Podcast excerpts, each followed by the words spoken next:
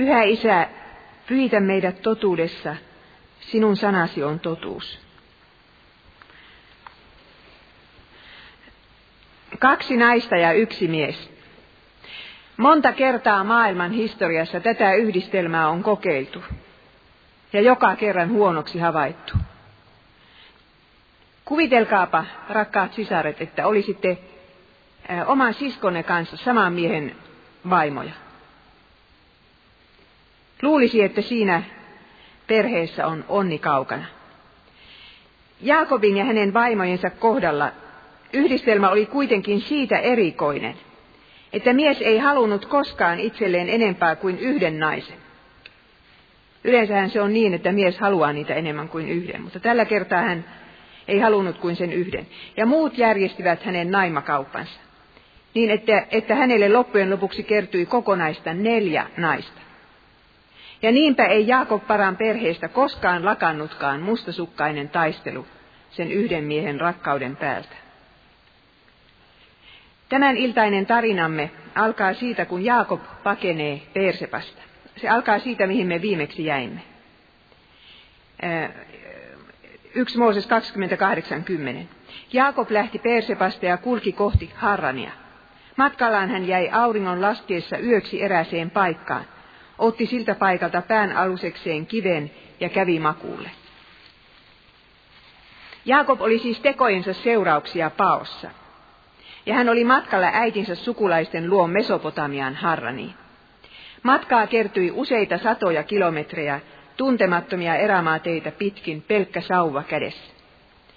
Jo ensimmäisenä yönä Jumala näytti pakolaisille ihmeellisen unen taivaaseen johtavista portaista. Ja samalla hän antoi Jaakobille saman lupauksen maasta, jälkeläisistä ja siunauksesta, eli Messiasta, jonka hän oli antanut Jaakobin isälle ja isoisälle. Ajatelkaa, näin armollisesti Jumala kohteli pettäjää. No sitten minä luen luusta 29 ensimmäisestä jakeesta eteenpäin. Sitten Jaakob lähti matkaan kohti idän kansojen maita. Saapuessaan sinne hän huomasi kaivon ja kolme lammaslaumaa makailemassa sen äärellä. Kaivon suulla oli iso kivi. Jaakob kysyi paimenilta, mistä te olette kotoisin, veljet? He vastasivat, Harranista. Jaakob kysyi vielä, tunnetteko Laabanin Naahorin pojan? He vastasivat, kyllä me tunnemme. Tällä tavalla Jumala johdatti Jaakobin juuri oikeaan paikkaan. 60 vuotta oli jo kulunut siitä, kun Rebekka oli lähtenyt tästä samasta paikasta. Tuohon aikaan ei posti kulkenut niin kuin nykyään, ei etenkään vaeltavan, vaeltavan paimentolaisen teltalle. Mutta nyt Jaakob helpotuksekseen sai kuulla, että sukulaiset vielä olivat olemassa ja asuivat siellä Harranissa. Ja juuri sillä hetkellä tapahtui tuo suuri kohtaaminen. Jaakob tapasi elämänsä naisen. Laavan enon tytär Raakel kulki lammaspaimenessa niin kuin miehet ikään. Ei ilmeisesti pelännyt leijonia sen enempää kuin karhujakaan. Mutta tytöllä ei ollut miehen voimia, joten hän ei jaksanut avata raskasta kaivon kantta, juottaakseen lampaitaan. Jaakob ilmestyi siihen ja vieritti sen kiven kuin tyhjää vain. Täytyyhän kauniin naisen edessä sen verran voimia näyttää. Ja eipäs ollut Jaakobista tullut mamman poikaa, vaikka hän aina siellä äitinsä kanssa teltassa aikaa vietti. No sitten jakeesta kymmenen. Kun Jaakob näki Raakkelin enonsa Laabanin tyttären ja hänen lampaansa, hän astui esiin, vieritti kiven kaivon suulta ja juotti lampaat. Sitten Jaakob suuteli Raakkelia ja puhkesi itku. Kuvitelkaa vasta tätä tilannetta. Yhtäkkiä tuntematon nuori mies, joka kyllä on jo 40-vuotias, tulee Raakelin luo, suutelee häntä ja alkaa itkeä ääneen. Tyttö on hämmästyksen lyömä, mutta ei suinkaan epämiellyttävästi yllättynyt. Hän ei anna suutelijalle korvapuustia, vaan kuuntelee, mitä tällä on sanomista. Ja ällistynyt Raakel saa nyt kuulla, että tässä onkin pois muuttaneen Rebekka-tädin poika, eli siis hänen serkkunsa. Jaakob ja Raakel katsovat kaivolla syvälle toistensa silmiin ja rakastuvat ensi silmäyksellä. Raamattu siis tuntee tällaisenkin rakkauden, niin kuin myös viime viikolla huomasimme. Raakelilla on kaunis vartalo ja kauniit kasvot, sanoo Raamattu. Ja tällä seikalla tietysti on, on varmaan ä, vaikutuksensa Jaakobin tunneelämään. Mutta merkityksen, merkityksetöntä ei liene sekään, että Raakel on ahkera ja urhea tyttö, joka ei pelkää erämaan vaaroja eikä miesten töitä. Laaban ottaa sisaren poikansa ystävällisesti vastaan. Eivät nämä kaksi tiedä vielä tässä vaiheessa, miten vaikeiksi heidän välinsä tulevat muodostumaan. Ja tässä tulevassa apessaan Jaakob, Jaakob kohtaa nyt vertaisensa pettäjä. Jaakobhan on pettäjä. Kuukauden sisällä Jaakobin ja Raakelin avioliitto on sovittu. Mutta koska Jaakobilla ei ole varaa maksaa morsiamen hintaa, niin hän lupaa palvella tytön isää seitsemän vuotta palkatta. Kertokaapa nyt mielessänne omaa vuosipalkkanne seitsemällä. Niin huomaatte, etteivät Raakkelin myötäjäiset koostuneet pelkästään maapähkinöistä. No sitten eh, jäi 20. Niin Jaakob palveli seitsemän vuotta saadakseen Raakelin, ja ne vuodet tuntuivat hänestä vain muutamalta päivältä, koska hän rakasti häntä. Mikä vuosiluku kirjoitetaan tästä päivästä seitsemän vuoden kuluttua? 2007. Kuvitelkaapa, että joutuisitte odottamaan rakkautenne täyttymystä siihen asti. Näistä vuosista tulee Jaakobille ja Raakelille kaipauksen ja lumouksen aikaa. He asuvat saman katon alla, mutta hillitsevät itsensä ja odottavat hääpäiväänsä. Kihlapari saa silloin tällöin vaihtaa jonkin sanan ja ehkä jonkin suudelman, mutta siinä kaikki. Molemmat tuntevat Jumalan tahdon, että seksuaalielämä kuuluu vain avioliittoon. Ja silti tai ehkä juuri sen vuoksi nuo vuodet tuntuvat heistä vain muutamilta päiviltä. Odottaminen on turhauttavaa, mutta toisaalta se, se usein on elämän onnellisinta aikaa. Ja miten paljon se kasvattaakaan luonnetta, ettei ihminen saa kaipauksensa kohdetta heti paikalla. Joka voittaa taistelun viettiensä voimaa vastaan. Se voittaa monta muutakin taistelua elämänsä aikana. Mutta joka ottaa itselleen heti sen, mitä mieli tekee. Sen luonne ei kasva. Se ihminen menettää paljon elämässään. Tässä tapauksessa hän menettää odotuksen, ilon ja lumouksen ja menettää sen, että saisi kaikessa rauhassa tutustua toisen ihmisen persoonaan. Vaihtaa ajatuksia. Menettää hääpäivänsä jakamattoman onnen.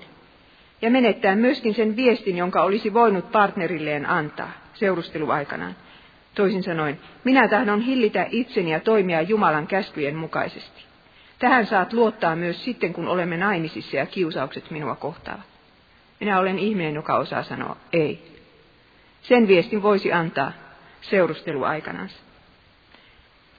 Vielä viisi vuotta sanoivat Jaakob, Jaakob ja Raakel, kun kaksi vuotta oli mennyt. Vielä neljä. Enää kolme. Enää kaksi. Ensi vuonna se tapahtuu. Sitten alettiin laskea kuukausia ja sitten viikkoja ja päiviä.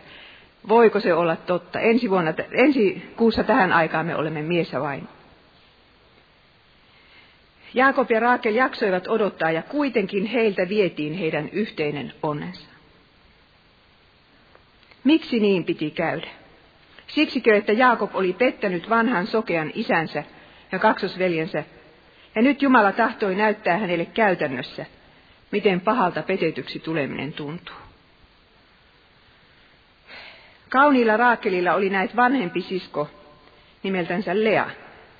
Tyttö alkoi olla jo oli ohi naima-iän, mutta kukaan ei ollut häntä huolinut. Lealla oli lempeät silmät, sanoo uusi käännös, mutta vanha käännös sanoo sameat. Ja kommentaari sanoo, että ehkäpä hänessä oli jokin sellainen silmäsairaus, jonka nimi on trakoma, ja joka vaikuttaa erittäin epäedullisesti ihmisen ulkonäköön. Miten paljon tuskaa tällaiseenkin asiaan sisältyy? että itse on ruma ja että sisar on kaunis ja että koko maailma antaa arvoa vain ulkonäölle. Lea muisti sen päivän, kun pikkusisko tuli paimenesta vieraan miehen kanssa silmät säteille. Ja Jaakob serkku jäi heille asumaan, eikä Lea voinut mitään sille, että hänkin rakastui siihen miellyttävään mieheen. Avioliitosta pikkusiskon kanssa sovittiin nopeasti. Ja Lea tunsi itsensä syrjäytetyksi, koska maantavan mukaan vanhin tytär olisi pitänyt naittaa ensiksi. Isosisko näki sisarensa ja tämän sulhasen hymyt ja katseet. Oli varmaan kateellinen. Pelkäsi, ettei itse tule koskaan sellaista onnea kokemaan. Sitten jäi, jäi 21. Sitten Jaakob sanoi Laavanille, anna minulle vaimoni. Palvelusaikani on kulunut umpeen ja tahdon saada hänet. Laavan kutsui silloin koolle paikkakunnan kaikki asukkaat ja järjesti hääpidot. Häät eivät olleetkaan mikään pikkujuttu siihen aikaan. Niitähän juhlittiin viikko, ja valmistelutkin olivat sitten sen mukaiset. Raakel ja Jaakob elivät sanoin kuvaamattoman jännityksen ja onnen vallassa. Vihdoinkin pitkä odotusaika päättyisi. Seitsemän vuotta. Ja kesken kaiken tuli isä Laavan ehdottamaan salaa Lealle, että hänestä tehtäisiinkin morsia. Ja Leallahan ei ollut mitään sitä vastaan. Leaparka toivoi, kuten niin moni nainen historian kuluessa on toivonut. Mies kyllä rakastuu minuun, kun ensin antaudun hänelle. Ja isä Laavan puolestaan halusi saada ilmaista työvoimaa toiseksi seitsemänvuotiskaudeksi. No seuraava on minun pelkkää mielikuvitusta. Voitte arvata sitten olla, kuunnella, onko se oikein vai väärin. Minä ajattelen, että Raakel suljettiin johonkin laitumen perimmäiseen vajaan pönkkien taakse, niin ettei hänen itkunsa kuulunut häävieraiden korviin. Lea näki sisarensa kyyneleitä ja tajusi hänen tuskansa, mutta halusi itsepäisesti päästä Jaakobin vaimoksi. Luuliko Lea Parka, että hänen avioliitollaan olisi onnistumisen mahdollisuuksia? Tiesikö hän, että myös Raakel naitettaisiin ää, Jaakobille viikon kuluttua? Ja siitä lähtien hän saisi käydä sotaa sisarensa kanssa jokaisena elämänsä päivänä ja yönä. Ja niin sitten koitti se hääyö. Raakel itki katkerasti saunakamarissaan, koska isosisko varasti häneltä jotain sellaista, josta hän ja hänen sulhasensa olivat vuosikaudet haaveilleet. Saattaa olla, ettei Raakel koskaan antanut tätä sisarelleen anteeksi, eikä isälleen. Sitten jäi 23. Mutta illan tultua Laaban haki tyttärensä Lean ja vei hänet Jaakobin luo, ja Jaakob yhtyi häneen. Lea ei sanonut Jaakobille, kuka hän on. Itse asiassa hän ei sanonut tälle sanakaan koko yön. Lea pelkäsi aamun valoa, pelkäsi ja kuitenkin toivoi, että mies olisi yön kuluessa rakastunut häneen. Mutta se toive haihtui sillä hetkellä, kun Jaakob, Jaakob aamun valjettua näki, kuka hänen vieressään makasi. Sitä ilmettä Lea ei varmaan voinut unohtaa koko pitkän elämänsä aikana. Ja 25. Kun aamu koitti, Jaakob huomasi, että olikin saanut Lean. Hän sanoi Laavanille, mitä oletkaan minulle tehnyt? Minähän palvelin sinua saadakseni Raakkelin. Miksi sinä petit minua? Niin, miksi? Miksi sinä petit isäsi ja Eesauta, Jaakob? Miksi sinä tekeydyit vanhemmaksi veljeksesi? Aivan samasta syystä kuin Lea nyt tekeytyi nuoremmaksi sisarekseen. Saadakseen keinolla millä hyvänsä jotain sellaista, mitä ilman ei mukamas voinut tulla toimeen. Nyt Jaakob tiesi, miltä hänen isästään ja veljestään tuntui. No sitten Laapan lupasi, että no saatan sen Raakelinkin viikon kuluttua. Ja viikko kului kasvoiltaan mustan puhuvan Raakelin mielestä liian hitaasti ja Lean mielestä liian nopeasti. Mutta mitä Jaakobsen viikon kuluessa ajatteli?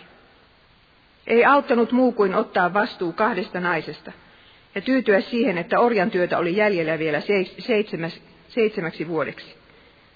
Varmasti Jaakob tajusi, ettei hänen kotinsa tulisi koskaan olemaan se rauhan satama, josta hän oli Raakelin kanssa haaveillut. Sitten sanotaan jakeessa 30. Jaakob yhtyi myös Raakeliin ja Raakel oli hänelle rakkaampi kuin Lea. Näin Jaakob palveli Laavanin luona vielä toiset seitsemän vuotta. Kun Herra huomasi, että Jaakob syrji Leaa, hän antoi Lean tulla raskaaksi, mutta Raakel pysyi lapsettomana.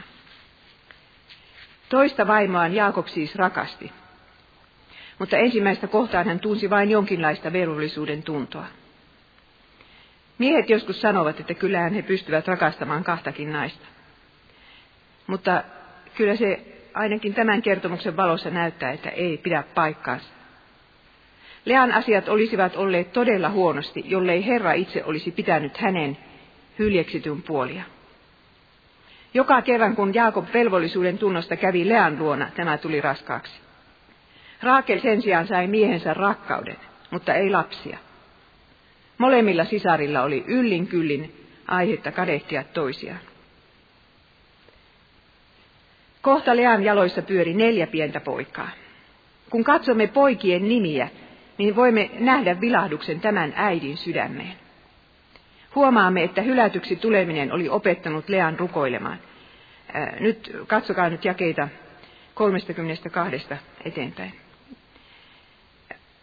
Ja Lea oli oppinut kärsimysten koulussa, että Herra näkee lapsensa kurjuuden. Se oli yhden näiden pojan nimi. Ja 32. Herra, Herra näkee lapsensa kurjuuden. Herra on kuullut. Se oli myös yhden pojan nimi. Ja sitten Lea oli oppinut kiittämään Herraa. Sehän oli Juudan nimi. Vaikka ei ollutkaan vielä saanut sitä, mitä sydän eniten kaipasi, eli miehensä rakkautta. Sitten jäi 34. Sitten hän tuli taas raskaaksi ja synnytti pojan, synnytti pojan ja sanoi, nyt mieheni lopultakin kääntyy minun puoleeni, koska olen synnyttänyt hänelle kolme poikaa. Ja sitten myöhemmin, moneen vuoden kuluttua, Lea sanoi näin. Jumala on antanut minulle hyvän lahjan. Nyt mieheni vihdoinkin pysyy minun luonani, sillä minä olen synnyttänyt hänelle kuusi poikaa. Lea ei koskaan lakannut toivomasta. Rakkaus on sellaista. Kaikki se peittää, kaikki se uskoo, kaikki se toivoo, kaikki se kärsii. Vuosi toisensa jälkeen kului, ja Lea yhä odotti ja kaipasi miehensä rakkautta aivan samalla tavalla kuin avioliittonsa alussa. Eikö tämä ole sydäntä särkevää? Oliko Lea säälittävä naisparka, joka haaskasi tunteensa väärään mieheen? Ei suinkaan. Päinvastoin. Lea ylti suureen inhimilliseen suoritukseen. Vain harvat jaksavat rakastaa yksipuolisesti. Ja Lea jaksoi. Mitä hän menetti jatkamalla itsepintaisesti lastensa isän rakastamista? Ei mitään. Mitä hän olisi menettänyt, jos hän olisi vihannut Jaakobia? Oman elämänsä ja lastensa elämän. No sitten luku 30 jäi yksi. Kun Raakel näki, ettei hän saanut lapsia, hän alkoi kadehtia sisartaan ja sanoi Jaakobille, auta minua saamaan lapsia tai muuten minä kuolen. Raakel ei ollut yhtä kärsivällinen kuin sisarensa. Kuusi vuotta häistä oli kulunut eikä lasta vieläkään kuulunut. Oli raskasta katsella, kun sisar kulki aina vatsa pyöreänä ja imetti, hoiti ja hyysäsi niitä poikia. Raakelille tilanne kävi niin kestämättömäksi, että hän uhkasi miestään itsemurhalla. Hän ei pystynyt uskomaan niin kuin Saara muinoin, että Herra ei ole sallinut minun synnyttää. Niin hän Saara sanoi. Mutta Raakel teki asiantilan miehensä syyksi. Ehkä Raakelin ei siihen mennessä ollut koskaan tarvinnut riippua kiinni Jumalan lupauksissa. Ehkä hän oli saanut kaiken liian helposti, liian itsestään selvästi ja rukoilematta. Mutta nyt suuttui Jaakob. Rakastavan parin välille tuli lihava riita. Jaakob ei kestänyt Raakelin valitusta lapsettomuudesta, eikä etenkään sitä, että tämä teki sen hänen syykseen. Lopulta Raakel päätti epätoivoissaan turvautua maan tapaan, eli hankkia itselleen orjattaria, ei kun lapsia orjattaren kautta. Esiäitien historian olisi pitänyt häntä varoittaa tätä tekemästä, mutta hän tahtoi lapsen mihin hintaan hyvänsä, ja niin oli Jaakob paralla yhtäkkiä kolme vaimoa. Ja sitten oli neljä, koska Leakaan ei halunnut jäädä Pekkaa pahemmaksi. Yhä kovempaa kilpailua käytiin siitä, kenen luona Jaakob yönsä vietti. Ja yhä harvempia öitä hän vietti itse kunkin neljän naisen luona. Raakelin orjatar Bilha synnytti emännälleen kaksi poikaa. Mutta nämä lapset eivät tietenkään tuntuneet Raakelista hänen omiltaan. Mutta poikien nimistä, jotka Raakel määräsi, niin niistä me näemme, mitä Raakel paran sydämessä oli näinä myrskyisinä avioliittovuosina tapahtunut. Nimittäin toisen pojan nimi oli Jumala hankki minulle oikeuden, ja toisen Jumalan taisteluja olen taistellut sisareni kanssa ja olen voittanut. Raakel paran elämä oli ollut yhtä sodankäyntiä. Itse hän oli aivan vakuuttunut siitä, että Jumala oli siinä sodassa hänen puolellaan. Kuinka Herra voisikaan olla sisaren puolella, joka niin petollisesti riisti häneltä sulhasen?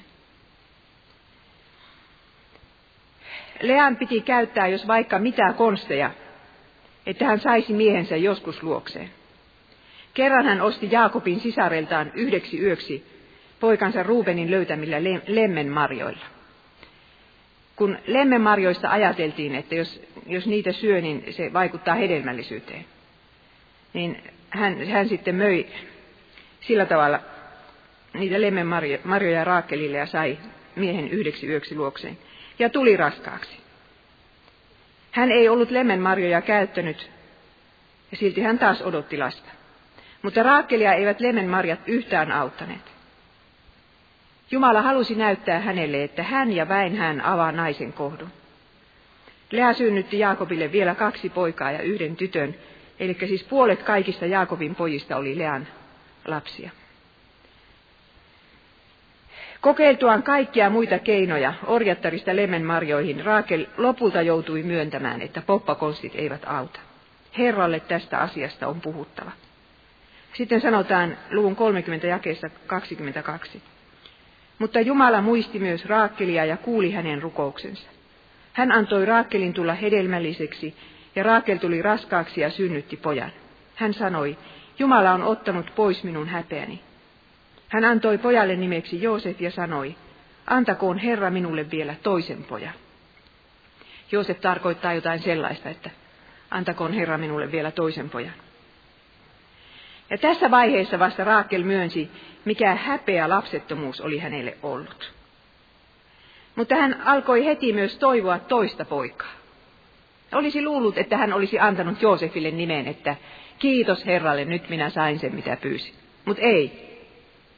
Hän haluaa heti toisen. Lieneekö tämä nainen kokenut koko elämänsä aikana yhtään ainoata päivää, jolloin hän olisi ollut sydämensä pohjasta asti tyytyväinen ja kiitollinen? Nuoruus meni Jaakobia odottaessa, naimisissa ollessa aika meni lasta odottaessa, ja sitten kun poika oli syntynyt, niin sitten piti aloittaa heti sen toisen odottaminen. No sitten luku 31 ja 1. Kun Raakel oli synnyttänyt Joosefin, Jaakob sanoi Laabanille, salli minun lähteä kotiin omaan maahani. Tämä oli maa, jota Raakel ei ollut koskaan nähnyt. Jaakob oli palvellut Appea nyt 14 vuotta. Ja hän tahtoi lähteä kotiinsa katsomaan, ovatko isä ja äiti vielä hengissä. Olisi uskaltautunut myöskin sen veljensä luokse. Mutta Laaban sai hänet vielä kerran ylipuhutuksi. Jaakob jäi vielä kuudeksi vuodeksi, mutta nyt hän ei enää hankkinut itselleen rouvia, vaan karjaa. Vähitellen hänestä tuli niin rikas, että lankomiehet alkoivat häntä kadehtia. Mutta oltuaan Mesopotamiassa 20 vuotta, Jaakob päätti, että nyt hän lähtee.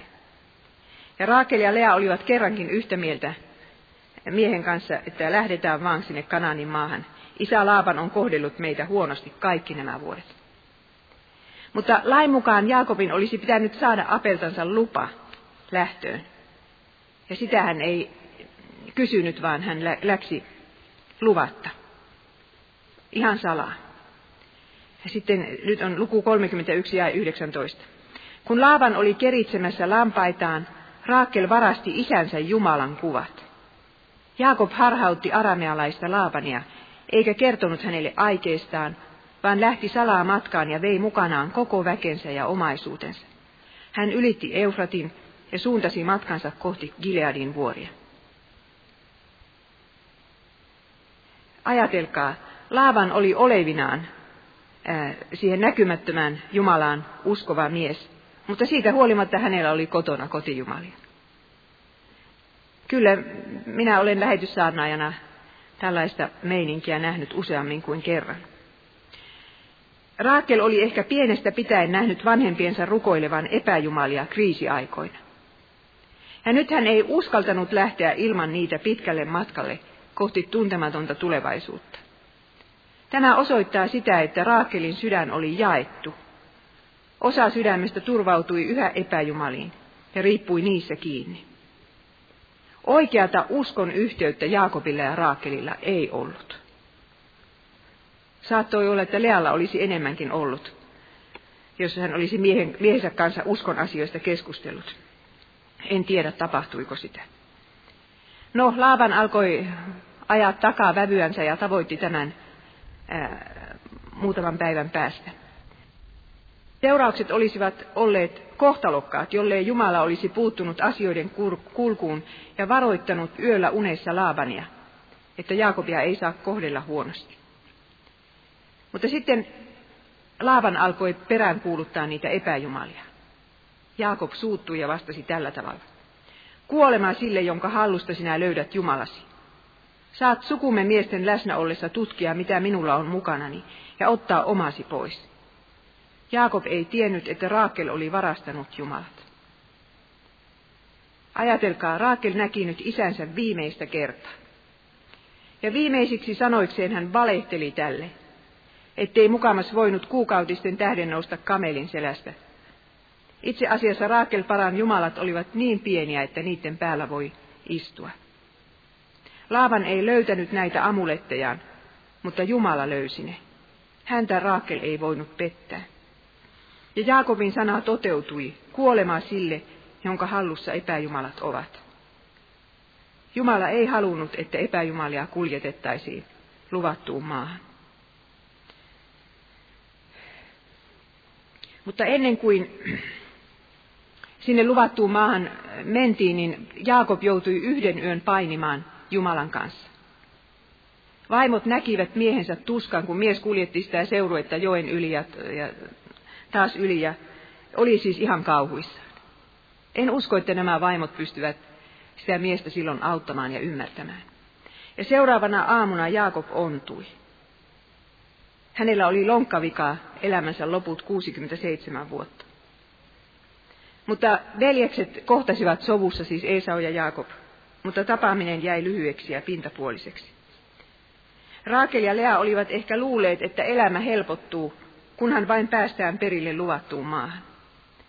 Mutta siinä he pettyivät katkerasti. Ei heillä ollut siellä sitä omaa kotia.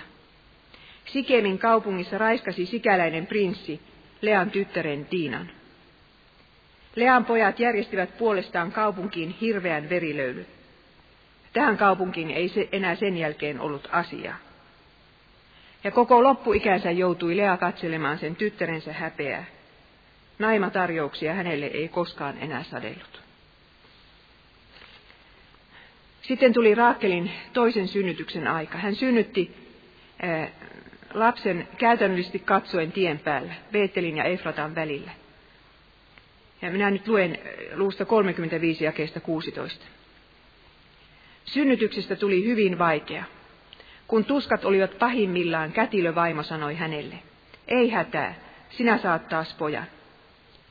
Mutta Raakel oli jo kuolemaisillaan, ja viime hetkellä hän antoi pojalleen nimen Benoni, tuskan poika. Jaakob kuitenkin antoi hänelle nimeksi Benjamin, onnenpoika.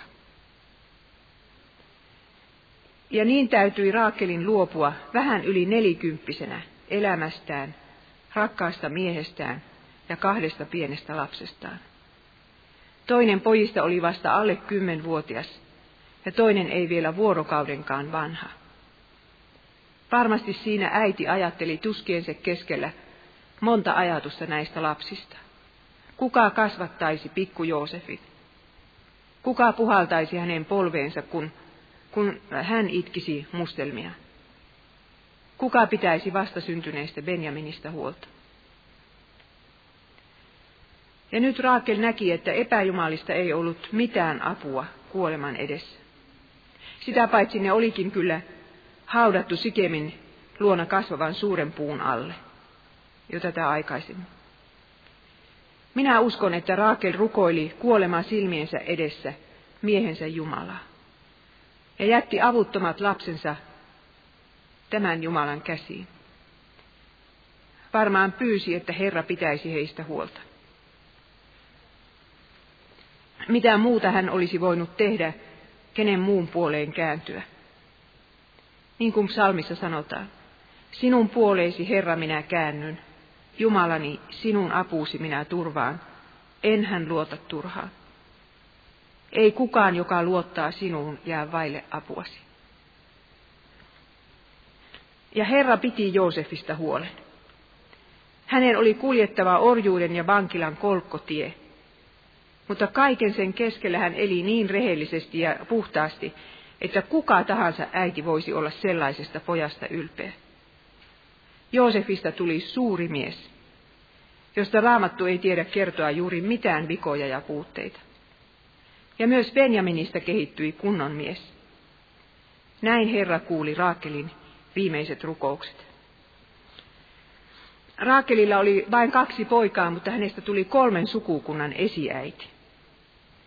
Olette varmaan huomanneet raamatusta, että siellä ei ole sellaista Joosefin sukukuntaa ollenkaan, vaan siellä on Efraimin ja Manassen, eli Joosefin poikien nimellä kaksi sukukuntaa. Ja nämä olivat Israelin suurimmat sukukunnat, että Raakelista tuli näiden kaikkien esiäiti. No sitten luku 35 ja 20. Jaakob pystytti patsaan Raakelin haudalle. Ja tämä hautapatsas on olemassa vielä tänäkin päivänä. Siis sinä päivänä, kun Mooseksen kirjoja kirjoitettiin, niin siellä vielä oli Efraimin ja, ja Efratan ja Betlehemin välillä tällainen Raakelin muistopatsas. Miksi Jaakob pystytti tämän patsaan? Siksi, että hän ei halunnut, että niin suuri rakkaus kuin hänen rakkautensa tähän naiseen koskaan unohtuisi. Kyllähän rakkaus on paljon inspiroimassa taidetta tässä maailmassa. Joku kirjoittaa kirjan ja toinen maalaa taulun ja, ja yksi sitten pystyttää patsaan niin kuin Jaakob. Jaakob halusi, että tämä patsas muistuttaisi jälkipolvia tuosta kauniista naisesta, joka oli saanut miehensä suuren rakkauden osakseen. Vaikka nämä kaksi olivat riidelleet, niin kyllä se rakkaus silti oli suuri. Minä huomasin sen siitä, että vielä kuolin vuoteellaankin Jaakob muisti Raakkelia. Ja siihen oli vielä kuusi vuosikymmentä. Ajatelkaa. Ehkä Jaakob muisteli tätä naista 60 vuotta joka päivä. Ja näin hän sanoo kesken kaiken, viimeisen, kun hän pitää viimeistä puhetta pojallensa Joosefille, niin hän sanoo näin. Kun minä olin palaamassa Mesopotamiasta, menetin matkan aikana sinun äitisi Raakkelin. Vanhassa käännöksessä sanotaan, kuoli minulta Raakkel. Se tapahtui Kanaanin maassa, kun Efrataan oli vielä jonkin verran matkaa, ja minä hautasin hänet sinne Efratan tien varteen. Siellähän on Raakelin hauta vieläkin, mutta ei se varmaan ole se alkuperäinen, mutta te, jotka olette Israelissa käyneet, niin olette varmaan sen nähneet. Niin, tällä tavalla ne ovat traagisia nämä raamatun rakkauskertomukset. Mutta niinhän ne ovat elävässä elämässäkin. Kuka täällä saa toinen toisensa pitää loppuun asti? Harvat pariskunnat kuolevat yhdessä käsi kädessä. No sitten mietitään, minkälaista Lean elämä oli sen jälkeen, kun sisko oli kuollut. Nyt Lea oli rouva talossaan. Lopultakin mies asui hänen teltassaan. Kilpailu sisarusten väliltä oli lakannut. Minä luulen, että Lealla oli paha mieli ja paha omatunto. Kyllähän ihminen väkisinkin sen verran välittää omista siskoistaan ja veljistään. Ja kun he kuolevat, niin tulee paha mieli. Minun olisi pitänyt kohdella häntä paremmin. Varmaan Lea suri menetettyä ihmissuhdetta ja katui mustasukkaisuuttaan. Ehkä toivoi, että olisi osannut odottaa Herran aikaa sillä olihan hänellä nyt aikaa olla Jaakobin kanssa kymmenet vuodet. Mutta meille naisille se Herran ajan odottaminen, kun on niin vaikeata. Mutta Joosefista sanotaan, luku 37 ja 2, että hän oli nuorukaisena isänsä vaimojen Bilhan ja Silpan poikien seurassa. Siis ei Lean, kun Bilhan ja Silpan. Eikö Lea siis vieläkään voinut ottaa sisarensa äiditöntä lasta omiensa joukkoon? Tuntuiko hänestä vieläkin liian katkeralta se, että Jaakob niin selvästi rakasti Raakkelin poikia enemmän kuin hänen omiaan? Voi tätä mustasukkaisuuden tuskaa. Jaakob teki muuten täsmälleen saman lastenkasvatusvirheen kuin hänen vanhempansa olivat tehneet, eli lelli muutamia poikia toisten kustannuksella. Ja tulos oli täsmälleen yhtä huono. Muistatte, miten veljet sitten Joosefia kohtelivat. 17-vuotiaana Joosef hävisi. Jaakob ja Lea molemmat luulivat, että petoeläin oli hänet tappanut. Mutta itse asiassa isoveljet olivat myyneet hänet orjaksi. Lea joutui vielä kerran näkemään miehensä suunnattoman tuskan ja surun. Raamattu sanoo, että Jaakob itki poikaansa itkemästä päästyään pitkät ajat, eikä huolinut perheensä lohdutusta. Taas kerran Lea tunsi ehkä itsensä ulkopuoliseksi. Enää oli Raakelista muistuttamassa vain Benjamin, jonka kasvoilta katselivat Leaa pikkusiskon silmät. Tai jokin siinä lapsessa varmasti muistutti siitä, minkälainen pikkusisko oli silloin, kun hän oli tuon ikäinen. Ehkäpä hän lopultakin nieli sen mustasukkaisuutensa ja otti lapsen syliinsä. Ja ikään kuin sillä tavalla pyysi sisareltaan anteeksi käytöstään. Lea ilmeisesti kuoli ennen Egyptiin lähtöä. Jaakob oli silloin 130-vuotias ja siinä matkaseurueessa ei mainita Lea ollenkaan. Joten hän oli varmasti kuollut. Mutta Jaakob sanoo sen, että hän on haudannut Lean isien hautaan sinne Mappelan luolaan, jonne hän itsekin sitten tahtoi tulla haudatuksi. Lean viereen huomio. Jaakob koitti antaa Joosefin pojille erityisen siunauksen ennen kuolemaansa. Ilmeisesti hän toivoi, että Raakkelista tulisi siunauksen perijän esiäiti. Mutta Jumala oli päättänyt asian toisin. Messias syntyisi Juudasta, eli Lean neljännestä pojasta. Ja nyt me siis kysymme, kumpi näistä sisarista loppujen lopuksi oli onnellisempi? Raakelko, joka sai kokea suuren rakkauden, vai Leako, joka sai elää Jaakobin kanssa vanhuuden seesteiset vuodet ja pääsi Messiaan esiäidiksi? Kumpi oli onnellisempi? Uusi testamentti ei mainitse Lea ja Raakelia nimeltä, mutta kerran se mainitsee koko Jaakobin perheen. Nimittäin kun enkeli Gabriel tuli ilmoittamaan neitsyt Marialle vapahtajan syntymästä, niin hän sanoi näin. Hän hallitsee Jaakobin sukua ikuisesti. Vanhassa käännöksessä sanotaan, että hän on Jaakobin huoneen kuningas. Ja huonehan tarkoittaa todella perhettä ja sukua raamatussa.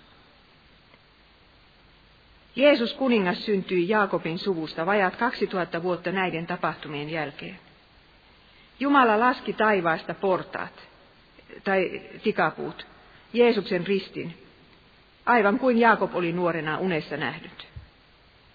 Ja siinä tilanteessa ei enää merkinnyt mitään se, millainen se suku oli ollut.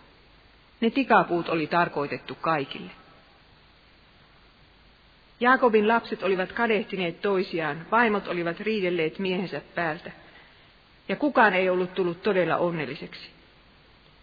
Mutta mitä siitä, kun lopputulos oli kuitenkin se, että he olivat saaneet olla välittämässä maailmalle vapahtaja. Jeesus hallitsisi Jaakobin huonetta iankaikkisesti. Ja minä toivon, että tämä tarkoittaa, että se perhe pääsi perille. Jaakob, Lea, Raakel, pojat ja se Diina Parka. Jaakob uskoi tulevaan Messiaaseen, eli siihen siemeneen, jossa kaikki maailman sukukunnat tulisivat siunatuiksi. Hänelle tapahtui kuin Filipin vanginvartijalle. Hän uskoi Herraan Jeesukseen ja pelastui, ja niin myös hänen perhekuntansa. Ja kun ajatellaan tätä tilannetta vielä kerran, kaksi, nainen ja, kaksi naista ja yksi mies. Mikä elämän ikäinen tragedia Lealle ja Raakelille. Ja kuitenkin se oli heille molemmille lottovoitto. Ajatelkaapas, jos heidät olisi naitettu sinne jonnekin Harranin ää, miehille jotka uskoivat epäjumaliin. Elämä tällaisenaankin kuin se oli, mustasukkaisena riitelynä yhden miehen päältä. Se oli parempi kuin olisi ollut se, se toinen vaihtoehto. Miehen usko johdatti heidätkin loppujen lopuksi oikean Jumalan luo. Leasta ja Raakkelista ei voida sanoa kuin sadun prinsessoista, että he elivät onnellisina elämänsä loppuun asti. Mutta heistä voidaan sanoa jotain enemmän. He saavat elää yhdessä Jeesuksen ja rakkaittensa kanssa onnellisina iankaikkisesta iankaikkiseen. Rukoilemme. Kiitos Jeesus, että taas kerran olet näyttänyt meille, mitä sinä voit tehdä, miten sinä voit muuttaa mustasukkaisen onnettoman elämän sellaiseksi, että sen edessä on kuitenkin suuri plusmerkki. Uskomme, että sinä pystyt tekemään sen jokaisen meidän elämällämme, myös meidän rakkaittemme elämälle, jotka kärsivät näitä samoja suluja kuin raamatun naiset kärsivät. Anna meille anteeksi meidän syntimme, se, että olemme haavoittaneet toisia ihmisiä käytöksellämme ja sanoillamme ja asenteillamme ja tunteillamme. Anna tämä anteeksi ristin kuolemasi tähden. Jeesuksen nimessä. Aamen.